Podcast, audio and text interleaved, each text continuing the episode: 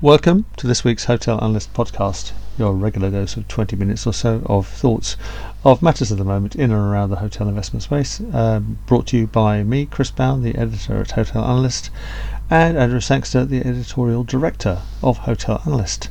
It, we're still in results season, and we are just going to start by perusing the thoughts, comments uh, from the third quarter results of the big beast of the hotel sector, Marriott. Um, and uh, the third quarter results, well, they were what CEO Tony Capuano said were terrific. Um, he pointed to, well, confidently, he pointed to the tailwinds he sees from uh, the increasing return of, of business travel and group demand, which uh, he thinks are just going to kind of um, uh, keep on gently ebbing through the next two or three quarters and taking the place of perhaps what might be seasonally waning leisure demand, um, which means that um, his his sector and, and Marriott in particular are are set fair for the next few quarters at the very least. Um, and you know that consumer demand is still holding up on the leisure side quite well, uh, such that um, you know the the folk at, at Marriott have, have upped their, their guidance for the full year. So uh, all looking very positive. They're obviously seeing um, some some positives from their recent acquisition of um, City Express uh, in uh, in Mexico, which is uh, a, a, brand they're going to be expanding uh, into some more territories in the near future. They're seeing conversions at about 30% of openings at the moment, uh, and by and large, pretty confident all round. obviously, we, we heard quite a bit from Marriott not long ago in their investor day, but this was just about putting some more colour perhaps on uh, current performance, and uh, they see no uh, end to the upward graph. Yeah, it's all about tailwinds and headwinds, isn't it? This result mm, season, it is. and um, the tailwinds are stronger than the headwinds. Everybody is saying so, um, which is good. And we've certainly got some serious headwinds. I mean, you know, geopolitics. I mean, we've got two big wars currently raging. Um, uh, it's interesting. Marriott's. Comments um, regarding the, the awful situation on, in the Middle East at the moment, um, um, saying, "Well, look, you know, this is terrible, but it's not impacting it um, that much." It's got uh, Marriott said it had 32 hotels across Israel, Lebanon, Jordan, and Egypt. Um, the countries likely to be impacted, but in total, these are less than one percent of its global fees. Um, and interestingly, it says there's no meaningful impact on demand in the rest of the Middle East least, um, which is surprising, I think, given that there's been some talk um, um, notably um, from airlines, saying there has been an impact. Um, so ForwardKeys, who collates data for the airline sector, that they said um, bookings for flights in the region in the three weeks since the terrorist attacks on Israel, they're down 13% on 2019 levels from a position um, pre the attacks where they were up 13%.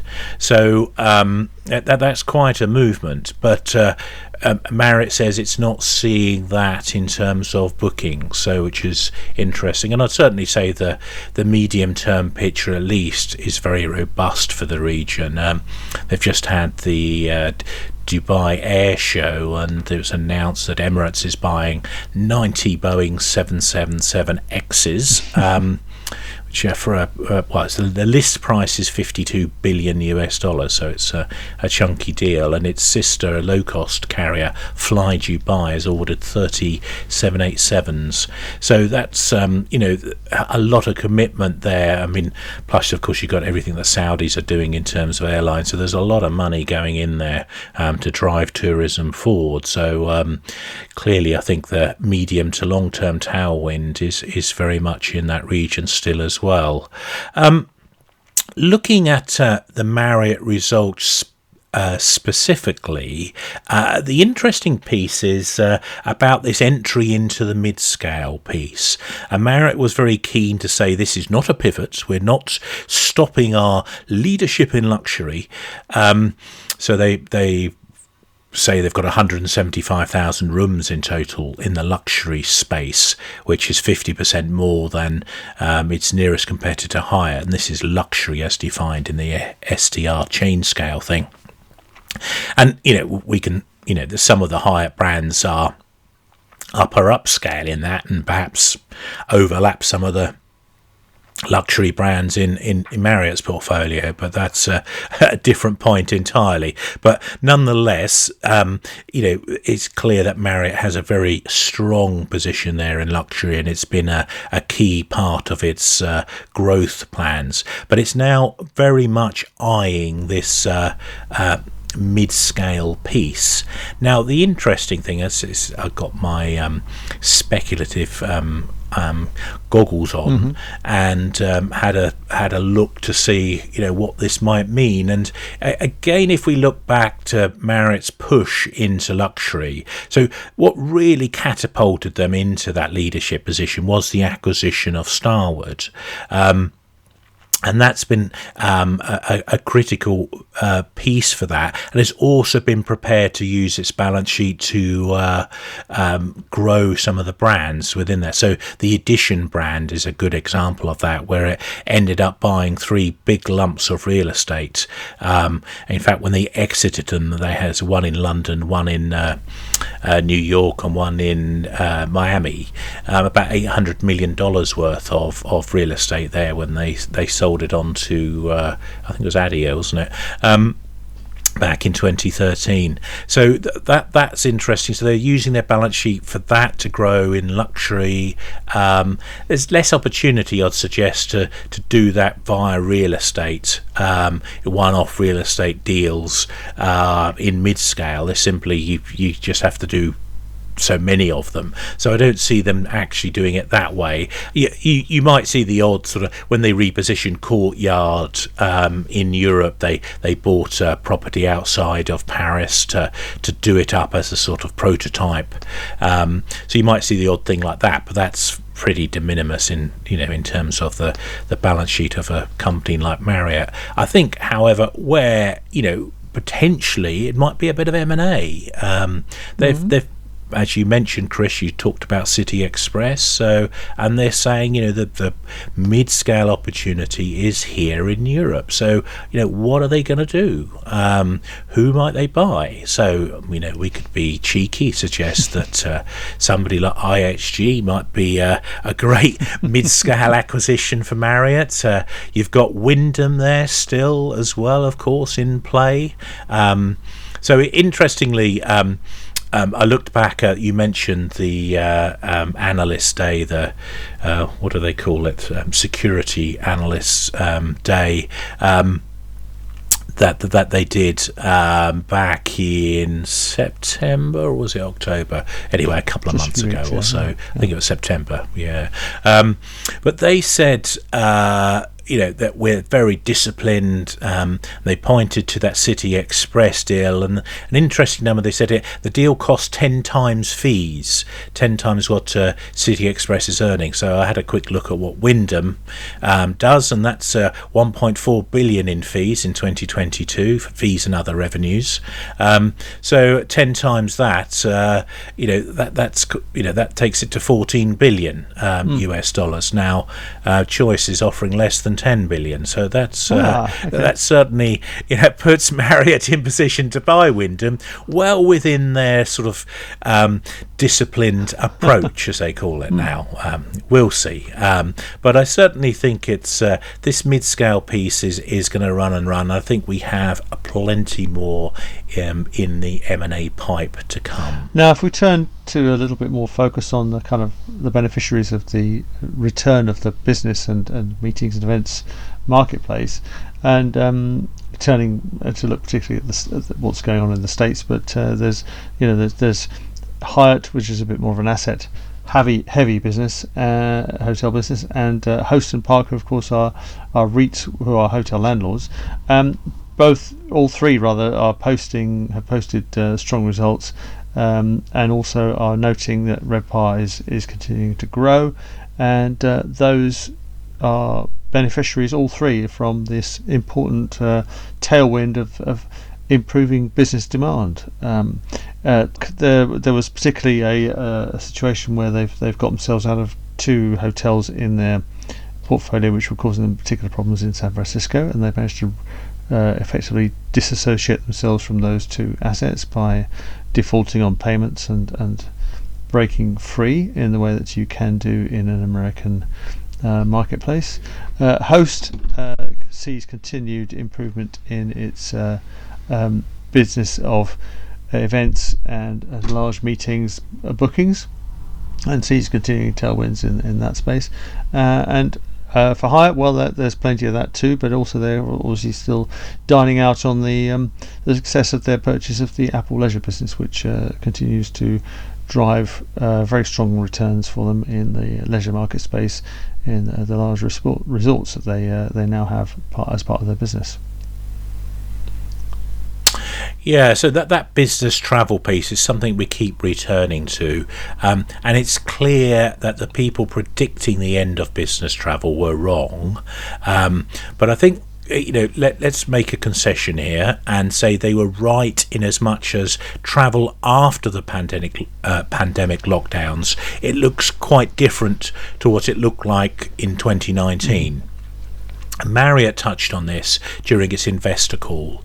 Um, and what they said was, uh, and we've said previously on several occasions, um, small and medium sized enterprises, that travel has come back to where it was and beyond quite quickly. Um, the key bit of business travel that hasn't come back as strongly is the with the larger uh, corporates. Now, Marriott suggested, you know, sustainability driven cutbacks might be one thing that's slowing the corporates it, and these big corporates. It might be that they're a bit more worried about the wider macro picture as well. SMEs are much more uh, local and regionally focused. Um, these are all factors impacting that slower return of the, the big corporate travel piece. Um, but, and here's the big but, um, the lag in big corporate travel has been made up in stronger leisure travel. Um, so net travel demand um, looks pretty similar to before um, the lockdowns, but um, I think that um, it, it, a real benefit has been that uh, those um, nights such as Sundays and Thursdays, and uh, Marriott referenced this specifically, are much stronger than they were before. Where there's been a um, sort of a slower recovery has been in those nights in the middle of the week where it's normally the, the strongest demand. So actually, what it's done is even out hotel demand um, throughout the week, which is you know a, a, good situation overall. I'd suggest. So that's really helped.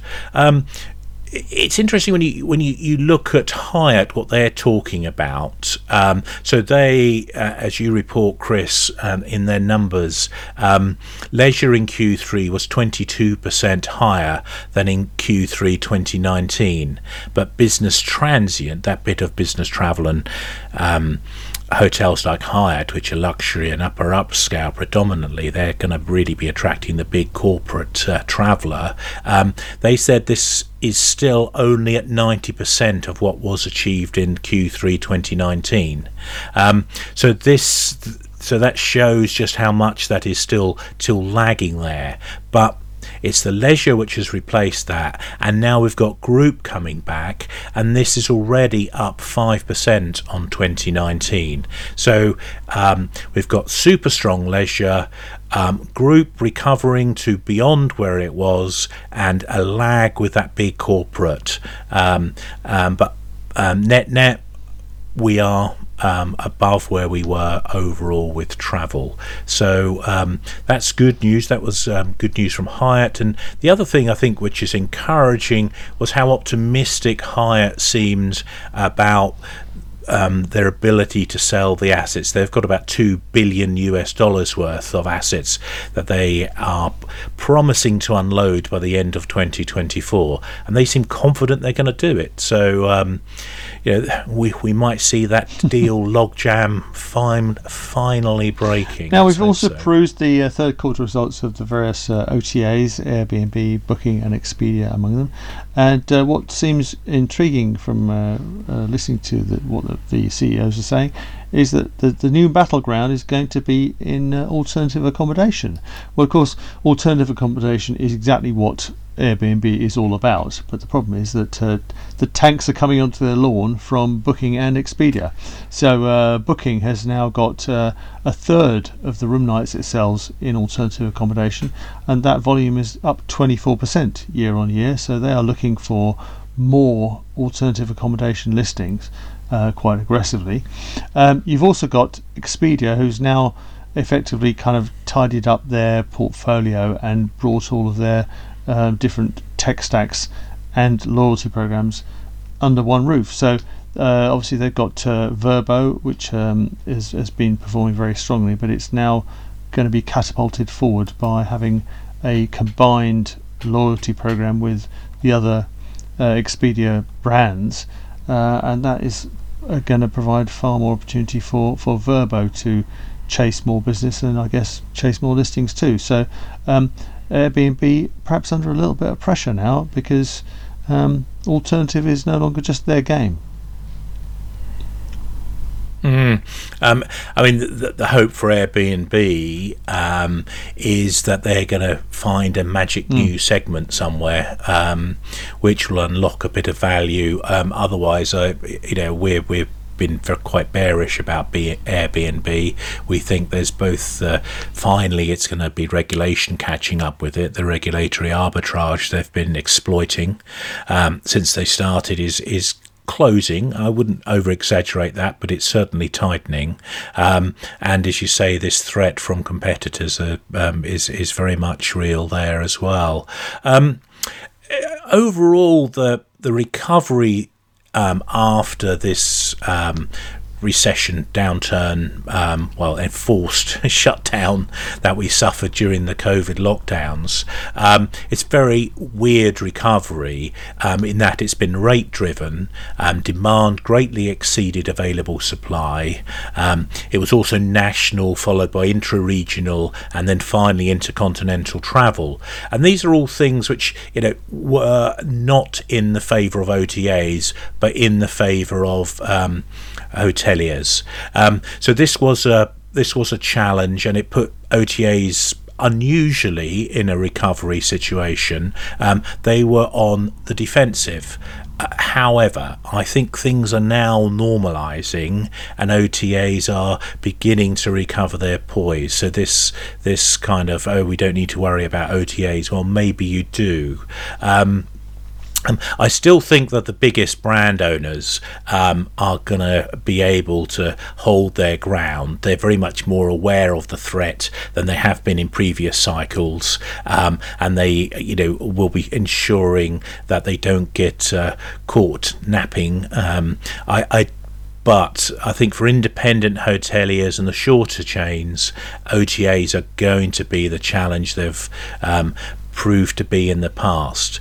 And just to sort of um, heap on a bit of uh, yeah. doom and gloom about this, uh, yeah, um, uh, I think that the whole artificial intelligence um, piece is going to um, come into play. Now, I don't uh, exaggerate this. One of the things with when you've had these when you have these huge fundamental shifts um, in technology, which we saw last time around um, I'd suggest with the internet, they take uh, much longer to impact than everybody thinks at first, but the, the the nature of the impact is usually more profound than anybody expected, and it, it impacts in ways nobody even thought possible. So at the start of the in, uh, the internet, um, nobody was thinking about social media. This was a whole new thing, um, which sort of appeared halfway through the development of the internet. I mean, just to show how slow it's been in the travel space, it, it took over a quarter of a century, um, over 25 years for travel to be mostly booked online. It's only just over half of travel is currently booked online. So it's taken a long while to. I mean, if it was a revolution, it was certainly a very slow revolution that we've seen through the internet. And I think AI is going to be similar. Um, now, we're in full sort of hype cycle at the moment with artificial intelligence. Um, these large language models, the, the chat GPTs and uh, There's um, Google's variant, which is Bard. Um, and there's a, a, whole bunch of others. Um, so they've suddenly caught the imagination. But AI has been around since the 80s, really. Um, but it's now re- beginning to sort of look like a meaningful uh, thing um, for for business. Um, at a conference I was at a few weeks ago, um, CMS General Real Estate one, um, Jeremy White, the UK executive editor of Wired, um, he was talking about um, AI and how it, views on it can be split into three groups. Uh, first is that people can think of it like an iPhone moment, which occurs every 15 years. Second is could be like PCs or semiconductors, a profound change that happens once every 50 years. And he said the third view is that it will be like Skynet in the Terminator films, which we've all got to hope isn't the case actually. But uh, for what it's worth, my, my own view is I think we're I'm, I'm somewhere on that second one that it's a, it's a very profound change that happens. You know, it, it's going to be like PCs or semiconductors. So really, it's really going to shake things up. Um, and we've no real idea quite where it's going to go or what it's going to do, but it's going to be pretty big. Um, now, we've made the point about these technological shifts taking much longer but being more impactful. Um, and and the other thing and that we've seen when we have major technology come into play is that there's this sort of myth that uh, emerges that oh this is an opportunity for the smaller companies to compete oh the level, level playing, playing field, field with yes, the big yes. companies. And yeah. and uh, yeah yeah. And then we've always said this is nonsense. And you know it, what in the reality is that this is it, what it only further tilts the playing field towards the uh, the big companies. And this is very much going to be the case with uh, AI, I think. Um, so um, Frank Reeves, um, he's now chief evangelist at SHR. He um, sold his company Avvio to um, SHR. And he's uh, sort of expert on the whole uh, website. He says AI is going to be critical in developing websites, in particular, enabling websites to be able to track what uh, users are doing and how they come back. And he gave the example that you know, if North American leisure travel, um, if, if if a family in North America is booking something in in Europe, it takes five days on average for that booking to, to take place, and you know repeated uh, visits to the same website. So, you know, websites have to evolve so that they can respond and recognize that somebody's coming back. And he said, you know, one of the big frustrations is that all you get is uh, sort of um, book direct. Well, you know, they don't, they only need to be told that once or maybe twice. They don't need to be told that every time they, they come and have a look. It's just annoying and doesn't look very responsive. Um, but that's just, you know, a, a, an obvious way in which AI is going to help in terms of how they can, how it can adjust you know what websites look like and feel like, but there's going to be myriad other ways. And I rather suspect that it, it is those tech enabled companies um, or tech focused companies, rather, like the OTAs, that are going to be in the best place to exploit this opportunity. Again, I think the bigger um, hotel brand companies will, you know, being a reasonable chance to hold their own. But uh, I do think this is going to be uh, a tailwind for the OTAs. Now it's time for our five star Star Awards of the week, and uh, we're giving five stars this week to London, which has topped Deloitte's latest. European Investor Survey as the most attractive hotel investment destination, and it's knocked uh, Amsterdam off the top spot. Amsterdam's been there for the last six years, so uh, suddenly feeling feeling the pinch. Uh, perhaps that's the result of that uh, restriction on hotel development in the city centre. Who knows? Uh, but uh, well done to London. back on top. And the no stars is that recession clouds are finally gathering, unfortunately. And so the Eurozone uh, uh, Q3 saw a very, very slight 0.1% contraction. Um, in the UK, we flatlined our GDP growth um, for the, the three months to the end of September. So this is, um, you know, we it's likely that we could well see technical recessions in both the UK and the Eurozone. Um, by the year end, which is which is bad news. The silver lining, I guess, is that this means that we will actually we've clearly, I think, got to the the peak of the interest rate tightening cy- cycle, and we may see some cuts. And there's even talk Every that we cloud. might see There we go. On that summer. note, we'll say goodbye for now.